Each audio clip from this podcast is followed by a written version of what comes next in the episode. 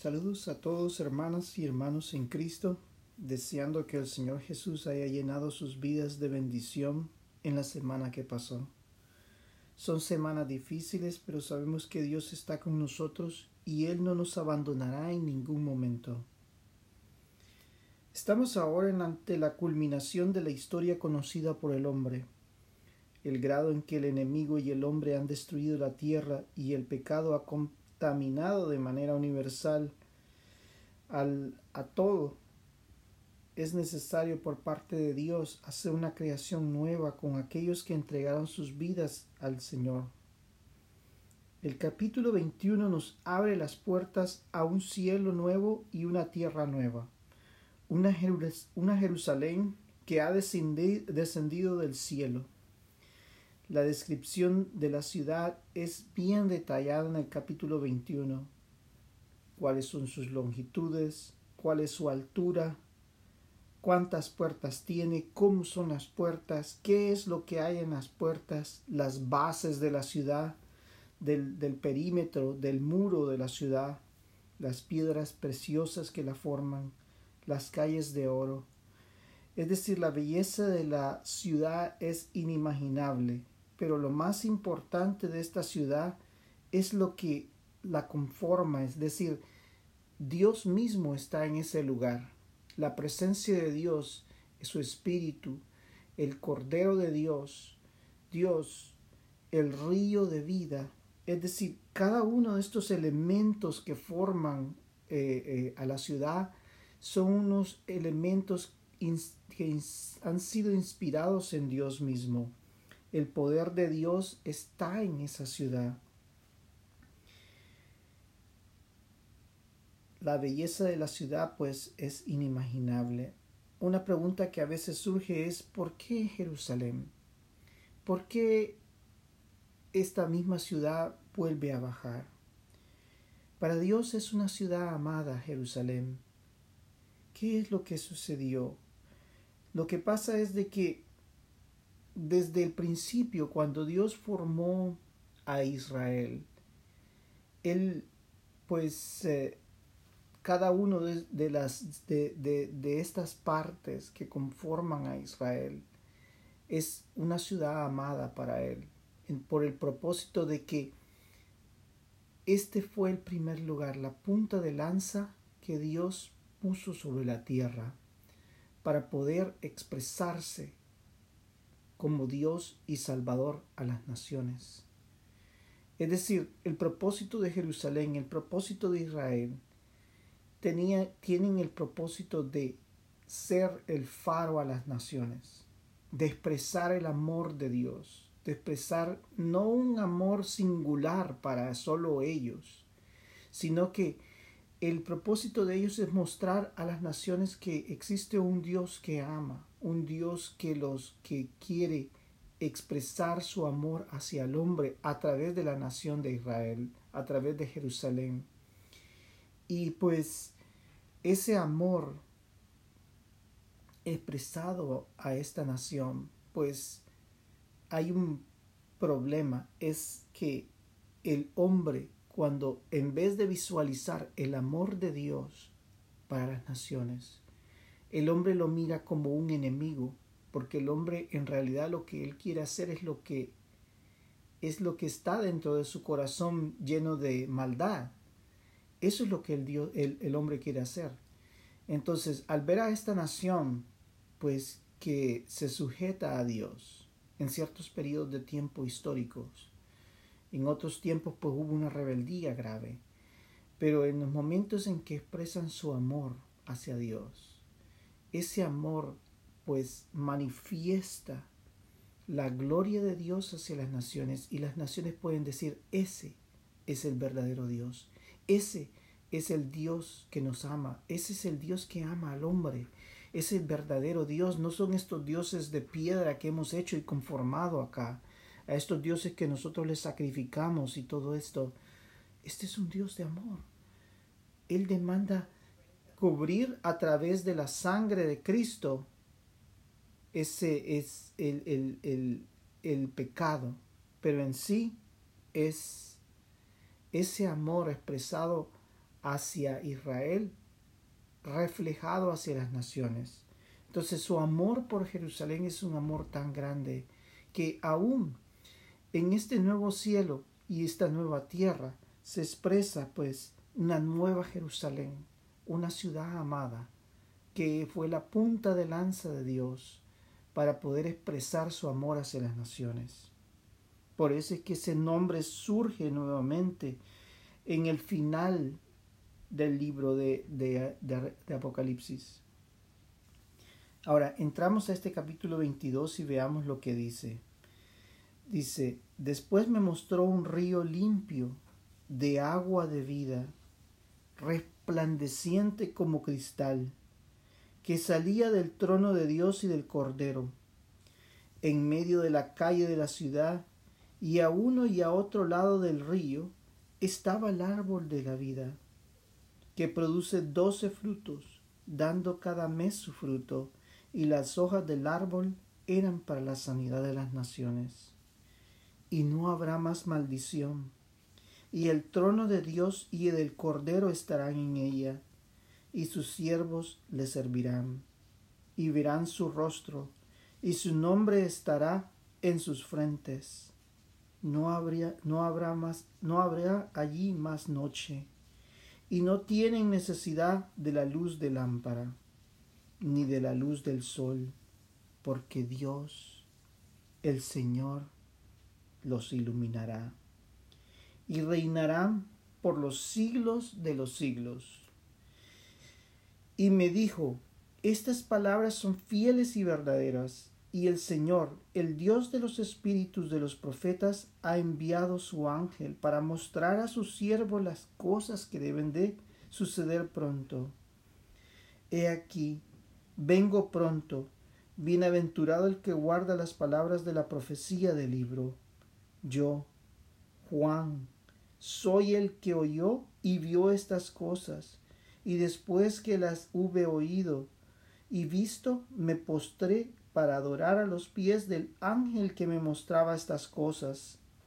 Pero él me dijo, pero él me dijo, mira, no lo hagas, porque yo soy consiervo tuyo de tus hermanos los profetas y de los que guardan la palabra de este Dios, de este libro. Adora a Dios.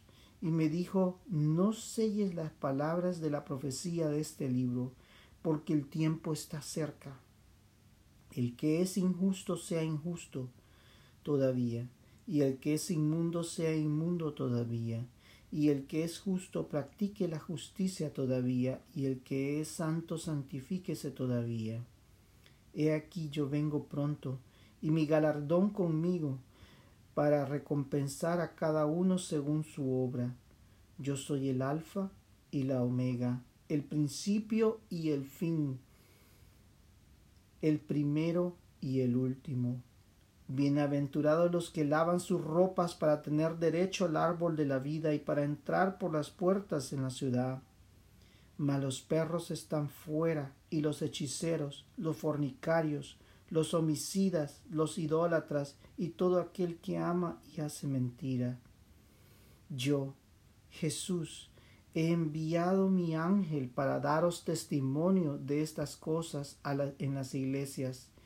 Yo soy la raíz y el linaje de David, la estrella resplandeciente de la mañana. Y el espíritu y la esposa dicen ven. Y el que oye diga ven. Y el que tiene sed venga. Y el que quiere tome del agua de la vida gratuitamente. Yo testifico a todo aquel que oye las profecías, las palabras de la profecía de este libro, si alguno, alguno añadiere a estas cosas, Dios traerá sobre él las plagas que están escritas en este libro. Y si alguno quitare de las palabras del libro de esta profecía, quitaré su parte del libro de la vida, y de la santa ciudad, y de las cosas que están escritas en este libro. El que da testimonio de estas cosas dice, ciertamente vengo en breve. Amén. Así ven, Señor Jesús. La gracia de nuestro Señor Jesucristo sea con todos vosotros. Amén. El elemento de la vida es algo que se detalla en gran manera en los primeros versículos. El árbol de la vida, el agua de la vida. Ambas son las bendiciones que perdimos cuando Adán y Eva entregaron sus vidas al pecado. El agua de vida que representa que está representada en la salvación de Cristo. Vemos que es agua que sale desde el trono de Dios, un río de salvación, la preciosa sangre de Jesús que nos trajo ese río a nuestras vidas. El énfasis primario es en ese río, pues allí es donde nosotros, en esta época, lavamos nuestros pecados para salvación. Es necesario que nuestras vidas se sumerjan en ese, a ese río para lavar nuestros pecados. Ese río es Cristo. Y al aceptarlo es como nosotros entramos a ese río de vida. Ese río que se menciona en los primeros versículos es tan importante. Es la clave. Es el centro de la palabra de Dios. De ninguna otra manera puedes tú acercarte a Dios. De ninguna otra manera puedes tener la certeza que estarás en este lugar. De ninguna otra manera. Como dice su palabra, yo soy el camino, la verdad y la vida. Nadie viene al Padre si no es por mí. El hombre ha buscado de todas maneras cómo llegar a la presencia de Dios, cómo acercarse a Dios. Ha hecho de miles de maneras, maneras equivocadas, de distintas maneras ha tratado de acercarse a Dios. La única manera es a través de sumergirnos en ese río. Si nosotros no nos sumergimos en ese río no hay nada. ¿Qué significa sumergirse en ese río? Ese río es la sangre de nuestro Señor Jesucristo, es la preciosa sangre que fue derramada en la cruz del Calvario. Es un agua limpia, es un agua que cuando tú te sumerges en ella, tus pecados son limpiados todos tus pecados son limpiados. Dios, en su misericordia, entregó a su Hijo unigénito, a su único Hijo, para que nosotros pudiéramos ser salvos. Y lo único que nosotros tenemos que hacer, como dice la palabra de Dios, estas aguas son gratis. Que nadie te engañe que compra esto para poder ser salvo, que compra esto otro, que compra aquí, que compra allá, que este es el libro que emana la vida si tú lo compras, que este es el mantel con el que te va a dar la vida. Que no, que nadie te diga eso. Que aquí está este agua que es la que te dará la bendición, que este es el crucifijo que te dará la salvación, que este es la, lo que sea, que esta es la foto del rostro de Cristo, nada de eso te dará la salvación. Nada. Te tienes que sumergir en las aguas que salen del trono de Dios. Las aguas que limpiarán tu vida. ¿Qué significa sumergirse? Significa que tú des tu corazón al Señor Jesús, que tú le digas al Señor Jesús, perdona mis pecados, Señor, perdona mis pecados y limpia mis pecados, limpia mi vida. Eso es lo que tú tienes que hacer, aceptar el sacrificio de Cristo. En esto, mira el énfasis que le, que le pone la palabra de Dios el énfasis en el capítulo, el último capítulo que tienes en la Biblia, el agua de vida. Sangre de Cristo. el último capítulo y ahí es donde se repite y te dice la importancia que tienes para sumergirte en esas aguas, el agua de la vida.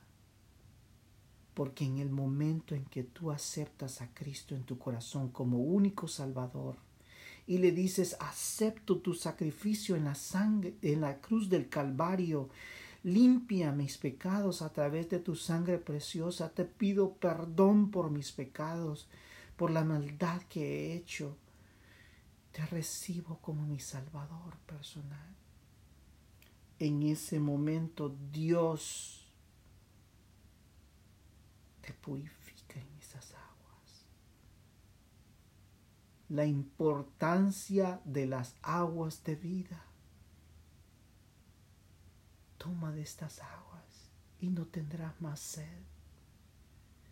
La sed del corazón. ¿Por qué? Porque nuestro corazón siempre tiene sed necesita de algo y entonces ahí lo tratamos de llenar con miles de cosas que la última eh, moda que las joyas más preciosas, que las últimas televisiones que pueden haber en este mundo, que las cajas de fuego, que las última moda, que los últimos zapatos, que, que, que la tableta más hermosa y más grande, que el carro entre más grande y que tiene las más grandes pantallas, pues es lo más hermoso. Y tú tratas de llenar tu corazón con todo esto que el mundo te ofrece, que te dicen, oh, esto te da estatus, esto te da aquí, esto te da allá, te puedes sentir bien, que las casas más hermosas y más grandes que puedan haber, eso te hace sentir bien.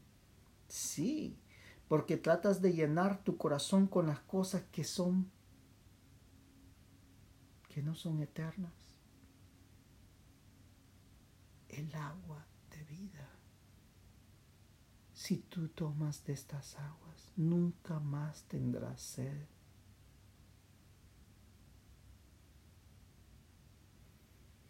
¿Y qué es lo que hay a las orillas de este río de vida? El árbol de la vida. El árbol de la vida. En los siguientes versículos nos mencionan del árbol de la vida. Este al lado del río, este provee de la vida eterna, la muerte ha terminado su maldición. Es decir, una vez hemos aceptado a Jesús como nuestro Salvador y vivimos de acuerdo a su voluntad, tendríamos acceso a este árbol en este periodo de tiempo. Este representado en la redención que hemos sufrido a través del sacrificio de Dios. Ese árbol nos indica que la justificación dada por Cristo es más que suficiente para llegar a este lugar. No es necesario nada más.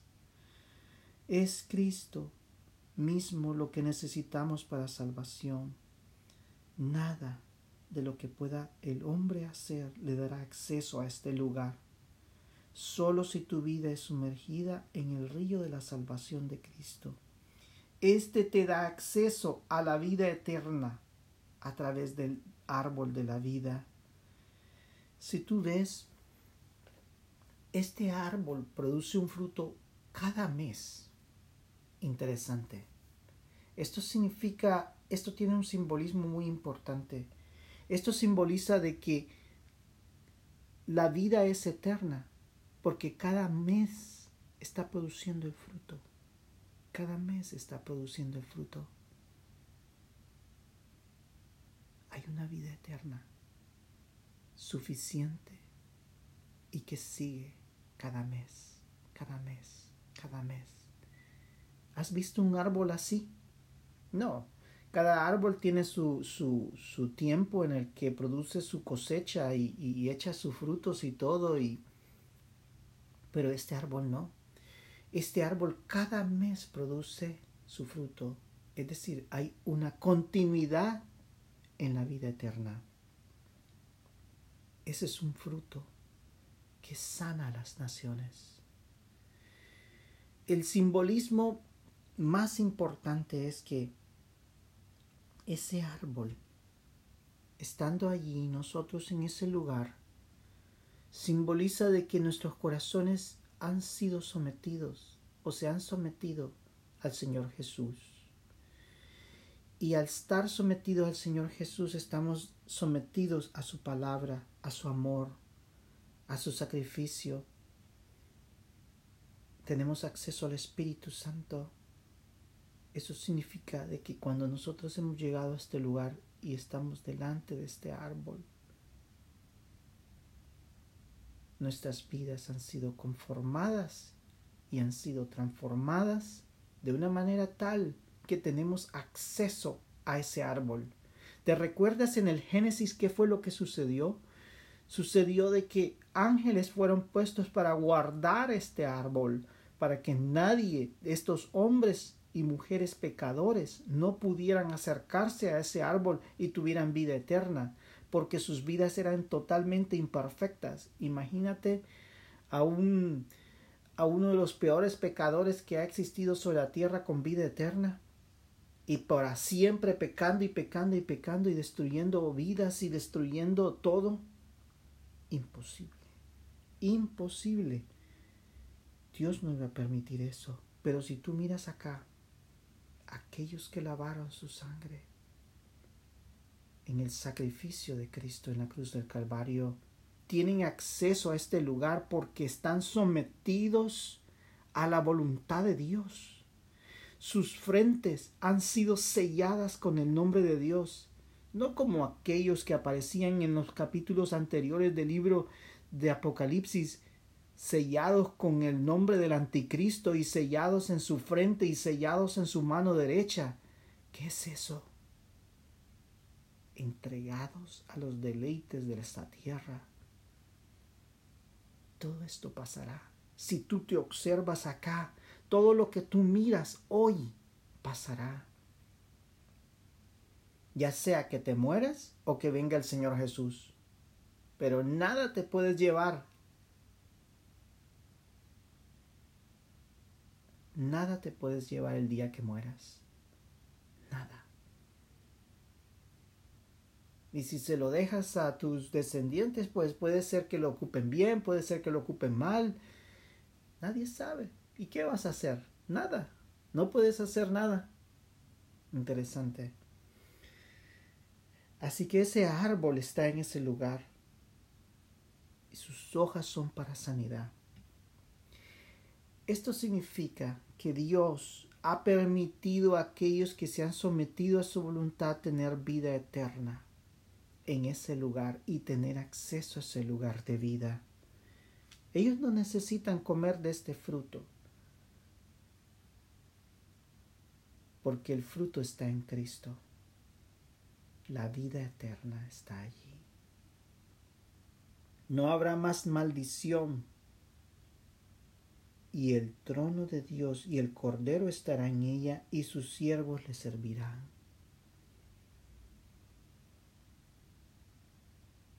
Vivimos en una tierra que ha sido puesta bajo maldición.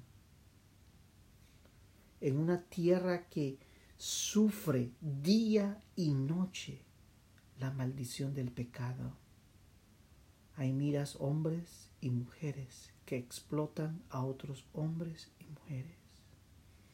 De distintas maneras, el hombre daña al otro, al hombre, destruye sus vidas niños son destruidos, mujeres son destruidas. La violación en contra del hombre es total. La injusticia es de una manera tan grande. Tú miras la justicia tal vez en el sistema en donde tú vives, en tu gobierno, en lo que en el país donde tú vivas, tú mires la justicia pero día con día la injusticia es clara. Vemos a nuestros hermanos en los distintos continentes. Vemos gente, vemos niños, vemos huérfanos, vemos viudas, gente que muere, que son asesinados, todos por ya sea por el deseo de tener más dinero, por tener más poder, o por el deseo de conquistar más, por el orgullo de mi nación, debo de destruir a otra nación. ¿Es eso correcto? ¿Es correcto matar y matar y matar? La historia del ser humano se repite en los cuatro jinetes del Apocalipsis. Aquel hombre en el caballo blanco, en donde lo miran todos y lo admiran. Los grandes líderes políticos, diciendo que traen la paz al mundo pero lo que traen es destrucción. Detrás de ellos una cola de destrucción. Tengo que tomar a este país, tengo que tomar este terreno, tengo que tomar este, este tesoro, tengo que destruir a mis opositores, tengo que acabar con todo esto para poder vivir en paz. Tengo que volar a todos mis opositores.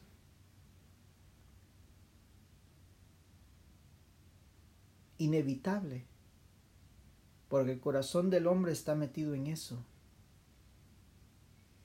Inevitable. No habrá más maldición. El pecado, ese pecado que se volvía a resurgir y vuelve a revolcarse en la vida del hombre y en la vida de las naciones, ese pecado que se revuelca, la injusticia, los niños que mueren, gente que muere, que no tiene ni una cosa con la que alimentarse, no tienen nada, no tienen ni una casa, la hacen de lodo. Esa maldición que existe. Y hay movimientos que nosotros vemos, movimientos sociales que surgen tratando de buscar justicia humana. Tú miras esos movimientos de nuestros hermanos que, que, son de origen africano. ¿Qué es eso? El tratar a mis hermanos de una manera tan subyugante y destructiva. Esa injusticia. Tratados como esclavos. Decir que ellos no son seres humanos. Qué mentira más satánica.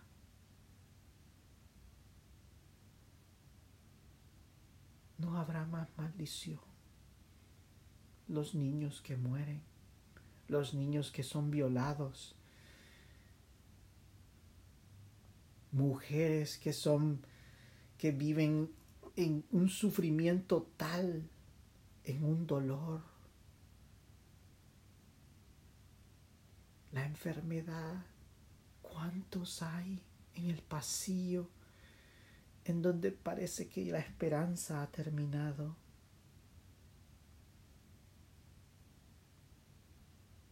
No habrá más maldición. No habrá más maldición.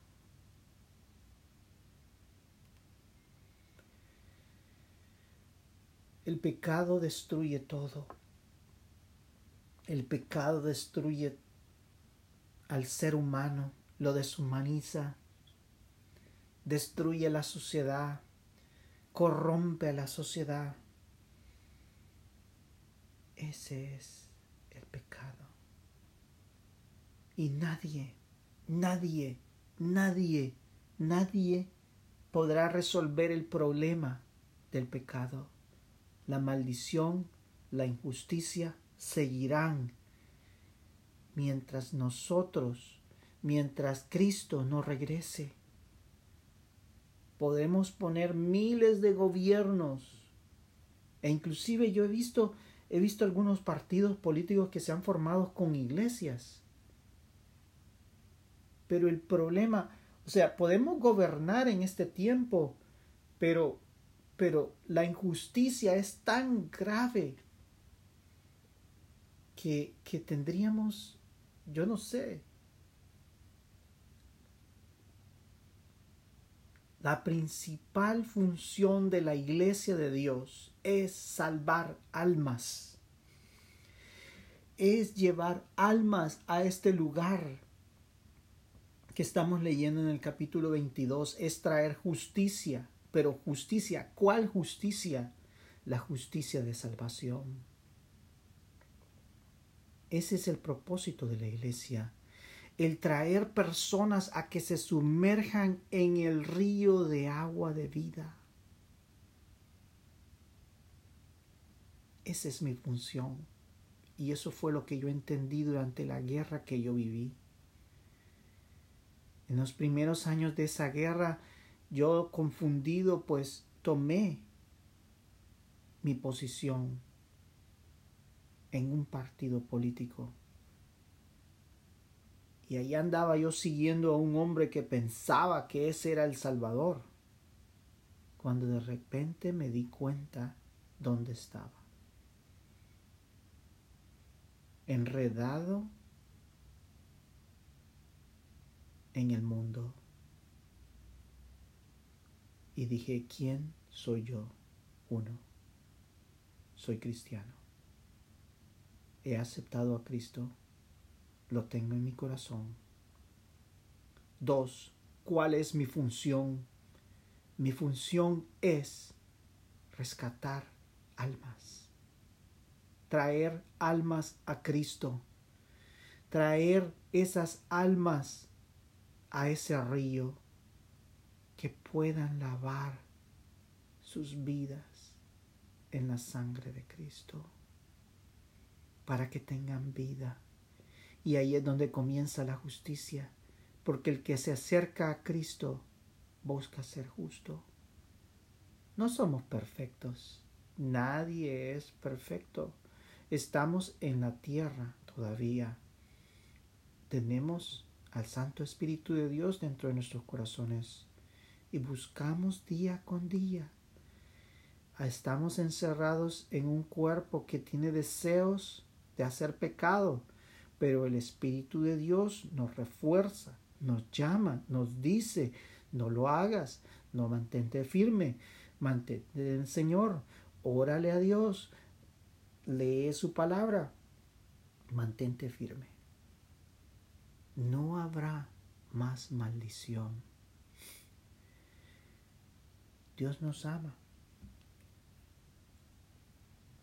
El pecado ha sido vencido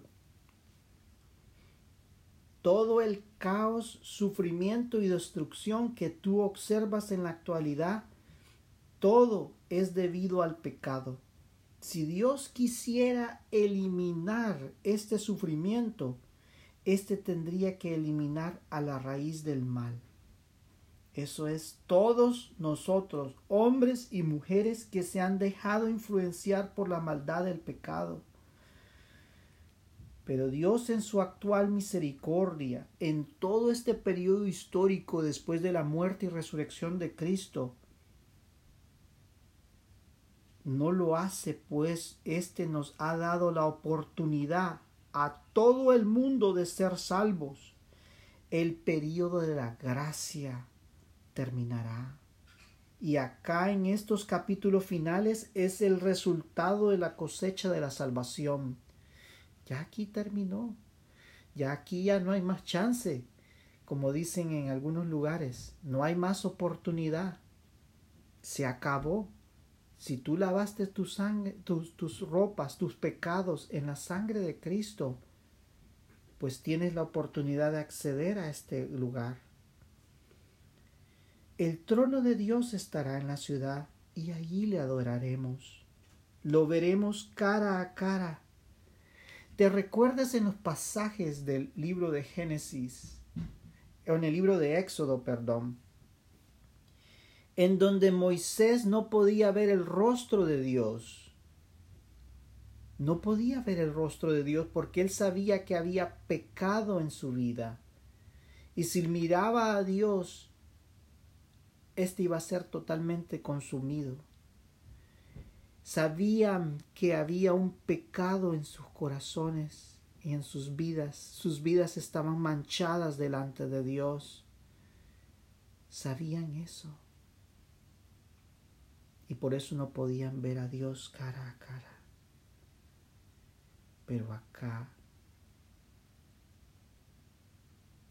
acá no habrá temor, pues el pecado ha sido erradicado y ahora podemos ver cara a cara a Dios, a Jesús. ¿Te imaginas la gloriosa, gloriosa presencia de Dios y que tengamos acceso directo a esta? Es un tiempo inimaginable, un gozo que solo puedes gozar cuando aceptas a Jesucristo como tu Salvador personal y el Santo Espíritu de Dios viene a habitar en tu vida. ¿Has experimentado este gozo? Cuando tú vienes y te derramas delante de Dios y le dices, perdona mis pecados, te acepto como mi Salvador personal, en ese momento Dios limpia tus pecados y el Espíritu Santo viene a habitar a tu vida. Es un gozo inefable, algo que no se puede experimentar con nada en esta tierra ni las cosas más ricas.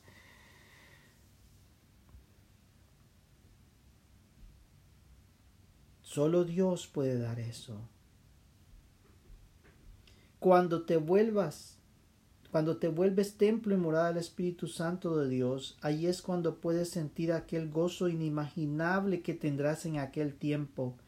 Ver a Cristo, a Dios mismo en ese lugar donde ya no habrá más maldición es algo que ningún ser humano debe perderse. Y el amor de Dios es gratis. Está abierto a todo mundo, todo aquel que se quiera acercar a Él tiene acceso. Pero algunos se han dejado cautivar por el pecado y no miran nada, no quieren saber nada de Dios, no tienen necesidad, dicen que no tienen necesidad de ese amoroso Salvador. Él será la luz. Ya no será necesario de un astro solar que para darnos la luz, sino que un Dios misericordioso nos dará la luz. ¿Entiendes qué es esto? Aquellos que entienden las leyes físicas. Ahora tenemos un sol, un sol que, que, un día produce ciertas radiaciones o tormentas solares y vemos cómo este es un solo caos que extiende sus, sus radiaciones o explosiones solares o explosiones de magma solar hacia afuera y produce altas radiaciones y alrededor de la Tierra tiene que haber un campo magnético el cual evita de que esas radiaciones nos destruyen. Y, dicen, oh, y el sol se va a terminar en tantos millones de años, se va a acabar el sol y se acabó. ¿Y qué sucede acá? Un Dios eterno, un Dios que no se va a volver una estrella sin calor y que se va a consumir y que se va a volver grande y después se va a volver pequeña y se va a perder todo su calor. No. Es una luz eterna, es un Dios eterno que va a existir. Ya no tendremos miedo de la explosión solar o que se acabe el sol y que eso afecte nuestro planeta. La luz de nuestro Dios, la luz de misericordia, es algo que muchos no entienden, especialmente los que no quieren creer en Dios. El caos en que estamos sumergidos es tan grande que solo la misericordia de Dios es la que nos mantiene vivos. El universo entero es un caos el cual Dios finalmente en estos pasajes, en este último capítulo, pondrá paz y orden. En el versículo 6 se nos hace hincapié en que todas estas palabras son verdaderas. Es decir, Dios aparece y dice, señores, por más maravilloso que ustedes vean que la bestia que sale de aquí del mar y que y que los terremotos y que las plagas y que esto y que lo otro y que la mujer y que la mujer que huye al desierto y que el anciano de días y que el trono de Dios y el altar del incienso y que y los 144 mil Señores, esto es cierto y esto va a suceder. Como en los días de Noé, que se estaba preparando un arca para poder ser salvo, porque había, se sabía, Noé sabía, su familia sabía que iba a venir un caos, iba a venir una, un juicio sobre la tierra. Hoy estás aquí y el juicio está puesto. Hay entrar en el arca de salvación. Yo no quiero, yo no quiero estar en ese gobierno del anticristo.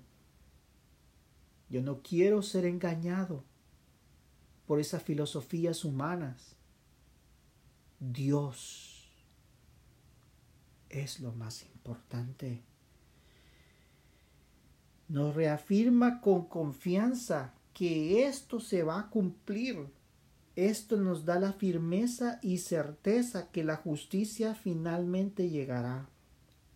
Pero también es una advertencia que el mundo se está preparando para un conflicto final y necesitamos alinearnos con Dios, no alinearnos con un partido político, eso no sirve.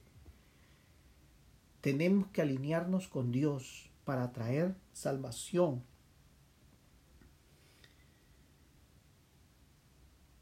Es necesario hacer caso al mensaje, buscar de la presencia de Dios en nuestras vidas hacer caso al mensaje profético y alinearnos con Dios. El versículo 8 y 9 son un ejemplo de quién debemos de adorar. Muchos piensan que los distintos seres espirituales son importantes, ángeles, arcángeles. También hay aquellos que adoran a demonios, pues estos existen. Nadie Nadie ni nada merece nuestra adoración más que Dios mismo. No podemos hacer de ningún hombre o mujer o ser espiritual o ser el ser parte de nuestra adoración. No podemos adorar a nada, ni a un hombre ni a una mujer. Todos son imperfectos. No podemos adorar a ningún hombre ni ninguna mujer. No podemos adorar a las cosas no podemos adorar a, cosas que no tienen vida. Debemos de adorar al único, a nuestro Salvador. El versículo 10, una profecía, una profecía que no se puede ocultar. Es algo que nos muestra que la historia humana y su, en, esta, en, este, en esta profecía nos muestra la historia humana y su conflicto con Dios y su pueblo una, una profecía que nos alentará hasta el final. Es por esto que no puede ser oculta. Se le da la orden a Juan que no debe de ocultar este mensaje. El malo siga siendo malo, el impuro siga siendo impuro, pero el bueno siga siendo bueno, y el justo y el santo siga santificándose. Algunos teólogos dicen que durante el tiempo de la gran tribulación, la confirmación que debemos de mantenernos firmes a pesar de los problemas que vendrán, que la santidad debe llegar a nuestros corazones y no debemos de desmayar. Mas aquellos que no quisieron nada con Dios, pues se seguirán hundiendo en su pecado y amor por las cosas de este mundo. Su esperanza está puesta en las cosas de este mundo, en sus fuerzas, pero aquellos que aman a Dios, Él será su fortaleza. En pocas palabras, mantente firme, con fuerza en el Señor. Cristo nos recuerda que Él es el todo, desde el principio de la historia hasta su final puedes encontrar el nombre de Dios acercándose al hombre para salvarlo. Él viene pronto. Es un mensaje que se abrió a las primeras iglesias cristianas, pero este mensaje resuena en toda la historia, advirtiéndonos que nuestro Salvador puede llegar en cualquier momento. Según algunos demora, o ya no creen, pero esto con el propósito de salvar y salvar a más y más personas. El mensaje ahora se expande de una manera especial. Puedes tú ver este podcast. Es transmitido y llega hasta el último rincón del planeta. Inimaginable en aquel tiempo. Imagínate que, que, Cristo hubiera tenido acceso a esta tecnología en aquel tiempo hasta dónde hubiera llegado este mensaje. Mas ahora Dios nos ha dado la oportunidad, la oportunidad de llevar este mensaje a las naciones. Y en un minuto, en menos de un minuto, ese mensaje llega al otro lado del mundo. Yo a veces trabajo con personas que están al otro lado del mundo y, y tenemos que comunicarnos de manera rápida, no por el teléfono, sino que tenemos que tramitar un montón de, detalles y de documentos de manera rápida y, y, están enviándome documentos desde un lado, del otro lado del mundo y algo tan rápido que se hace. Ahora la palabra de Dios, imagínate un mensaje que es transmitido de un lugar a otro. Y, y eso yo no tengo recursos, tantos recursos eh, económicos, pero, pero imagínate los pastores que tienen grandes recursos económicos y que pueden llevar eh, el mensaje a través de distintos medios y pueden grabarlos en radios nacionales, que pueden exponerlo en la televisión, que pueden exponerlo aquí allá. Es inimaginable el mensaje llega a todo el mundo de una manera tan especial. El versículo 15 nos, nos da un refuerzo de lo que necesitamos hacer. Lavar nuestras ropas en la sangre de Cristo, el agua de la vida. Solo de esa manera seremos salvos y alcanzaremos la eternidad representada en el árbol de la vida. La advertencia del versículo 15 es clara. Nadie que practique inmoralidad sexual, los que matan, y véanse que no hace diferencia de quién es asesinado. Puede ser un bebé o puede ser un adulto. Los que matan. La maldición no viene por matar solo a un grupo, a una edad, a un grupo de una edad. Puede ser de dos meses o puede ser de setenta años.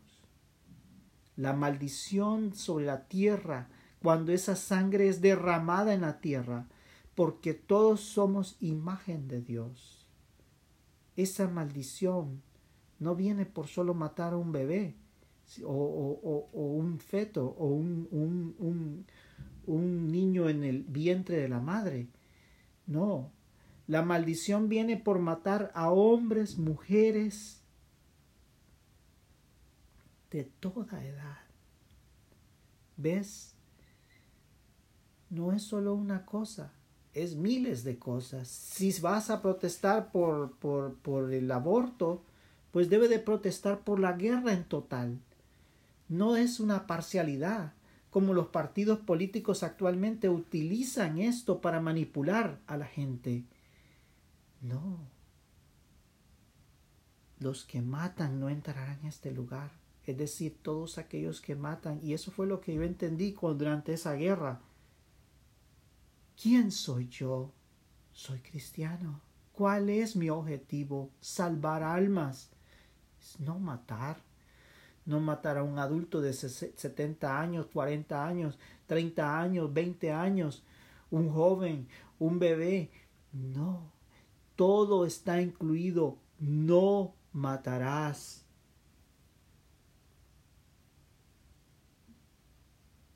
Y ahí está incluido con la mente también. Este debe de morir. Este debe de hacer. Desde la boca cuando dicen algo, cuando lo piensan, desde allí ya están pecando. Los que adoran a ídolos, es decir, aquellos que han sustituido a Dios, ya sea con una persona o una cosa. El padre de la mentira es el diablo. Debes de pensar cuando hablas mentiras que estás alabando al demonio, que ha sido el maestro de la, de la mentira y la manipulación. Y aquí tú lo ves.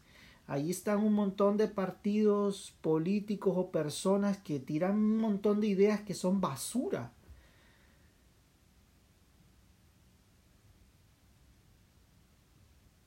Para mentir, para mentir. Nada de estos entrará en este lugar tan santo. El versículo 16 Jesús nos recuerda que Israel fue la entrada para el mensaje de Dios a la tierra. Él es el retoño que viene de David, su siervo. Él nos refuerza del retoño de David, su siervo. Nos recuerda que resurge el pueblo de Israel. Él es la estrella de la mañana con el mensaje de esperanza al mundo. Bendito sea su nombre. El Espíritu Santo y la Iglesia claman día con día que Jesús retorne para que la justicia sea manifestada. Como lo estudiamos antes, la Iglesia será el detonante final para la venida de nuestro Señor Jesús. Nos recuerda que Él es el agua de vida para salvación, solo Él y nadie más. La advertencia del 18 y el 19 es de suma importancia en este mensaje. El mensaje escrito no puede ser cambiado. Se puede interpretar, como tú lo, lo puedes observar en este, en, esta, en este estudio. Podemos interpretarlo de distintas maneras y puede y así tú tienes muchos teólogos que interpretan el libro de la, del Apocalipsis de distintas formas y tratan de interpretarlo, pero el mensaje no puede ser cambiado. Es decir, la palabra escrita no puede ser cambiada, porque si tú lo cambias, recibirás el pago. Al final nos recalca que Él viene pronto y todos responden sí Ven, Padre Santo. Hemos concluido este libro. El próximo estudio será una conclusión final. será como un resumen de todo este libro. ¿Qué es lo importante? ¿A dónde debemos de enfocar nuestras fuerzas del libro del Apocalipsis? ¿Es en tratar de conocer quién es el, el anticristo? ¿En tratar de conocer quién es la gran Babilonia? En tratar de conocer que, que, que, son los que están incluidos en los 144 mil. ¿Es eso importante? ¿Cuál es el mensaje central para la iglesia de este libro? Eso lo veremos en el siguiente estudio y analizaremos cuál es la importancia de este libro. La importancia, después de haber estudiado cada uno de estos capítulos, trataremos de entender qué es lo que Dios quiere por nosotros, porque este mensaje tiene algo especial para ti. Oremos. Bendito Señor, te damos gracias por todas las bendiciones que tú nos has dado. Tú eres nuestro Dios, tú eres nuestro Salvador, en ti te reconocemos como nuestro Salvador personal. Perdona nuestros pecados porque sabemos que no somos perfectos y queremos, Señor, estar delante de tu presencia. Ayúdanos, Padre Santo, a mantenernos firmes, a mantener tu palabra. Te damos gracias por las bendiciones que tú nos has dado, Señor. Sabemos que tú proveerás en estos tiempos malos, Señor, a mis hermanos. Tú no los dejarás desprotegidos, Señor. Tú los guardarás, tú los ayudarás, tú los guiarás, Señor. Tu misericordia será con tu pueblo, Señor con tu iglesia que está tratando de traer la salvación, Señor, ser la puerta para que tu mensaje sea traído a las naciones, Señor, a cada persona que tiene una gran necesidad en su vida, Señor, ese mensaje sea manifestado, Señor. Bendito sea tu nombre, bendito sea tu nombre, Señor. Sin ti nada somos, Señor. Sin sin ese río de agua de vida, Señor, no tendríamos acceso a nada, Señor. Agradecemos de todo corazón tu amor, tu sacrificio, Señor, en la cruz del Calvario. Gracias por abrir, abrirnos el cielo de manera gratuita, no como lo hacen, Señor, la gente de este mundo que todo lo quieren ver como negocio y aquí queremos paga esto, paga lo otro, para que tengas acceso a esto, a lo otro. La verdadera bendición es gratis. Gracias, Señor. Bendito sea tu nombre, Señor. A mis hermanos que están enfermos, Señor. Padre Santo, sana sus cuerpos, Señor. Sana sus cuerpos en el nombre de Cristo Jesús. Protege la vida, Señor, de tus hermanos, de mis hermanas y hermanos, Señor. Aparta la maldad, aparta la pestilencia, Señor. Aparta todas esas maldades, Señor, de alrededor de ellos. Bendice sus vidas, Señor. Que tu amor sea con ellos. Aquellos que tienen necesidad, Señor, de tu pan, de pan, de comida, Señor, de un lugar donde vivir, de medicina, Señor. Provéelo, Padre, Padre Santo. Provee, Señor. Provee, Señor. En este momento, Señor, que tu Santo Espíritu sea descendiendo en la vida de mis hermanos. Que puedan sentir tu presencia, Señor. Que tu misericordia sea manifestada, Padre. Gracias te damos, Señor, por tu bendición, por tu amor, por todo lo que tú eres en nuestra vida, Señor y protege, Señor, a mis hermanos, a los misioneros, Señor. Protege a los a las viudas que no tienen a nadie, Señor. Provéele, Señor. Al huérfano, Señor. Sé tú el Padre de ellos, Señor. Provéele, Señor. Que no queden, Señor, solos estos niños, sino que al contrario, que seas tú proveyendo. Tú eres el Padre del huérfano, Señor. Oh Señor, guarda a esos niños.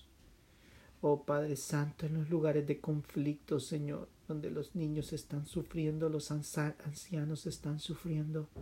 Guárdalos, Señor. Guárdalos, Señor. Ten misericordia de ellos, Señor, y ayúdalos. Gracias te damos, Señor. Ven, Señor Jesús. Ven, Señor Jesús. Ven, Señor Jesús. Hemos orado en el poderoso nombre de Cristo Jesús. Amén y amén. Espero que, bueno, estamos casi un, un estudio más con la conclusión de este libro. Eh, creo que es importante porque en ese resumen tú podrás observar qué es lo importante de este libro, cuál es su mensaje central después de haber estudiado los 22 capítulos, cuál es su mensaje central, qué es lo que Dios quiere en tu vida, qué es lo que Dios está llamando a hacer, qué es lo que Él nos está haciendo hincapié. Y, y aquí es donde tú mires a miles de, de, de, personas que interpretan esta, este, estos capítulos y comienzan a hablar que la luna roja, que, el número 666 significa esto, que es esta persona, que es esta otra, que, que, que el último templo, que aquí y allá. En realidad lo que el mensaje es simple, el mensaje es bien simple y así lo veremos en el siguiente estudio. Y espero pues preparar eh, la siguiente ronda de estudios. Eh, lo trataré de mostrar en el siguiente episodio y agradezco mucho que la bendición de Dios de los que me escuchan pues esté sobre ellos y agradezco mucho a todos los que me escuchan. Bendito sea Dios y a Él sea la honra y la gloria. Amén.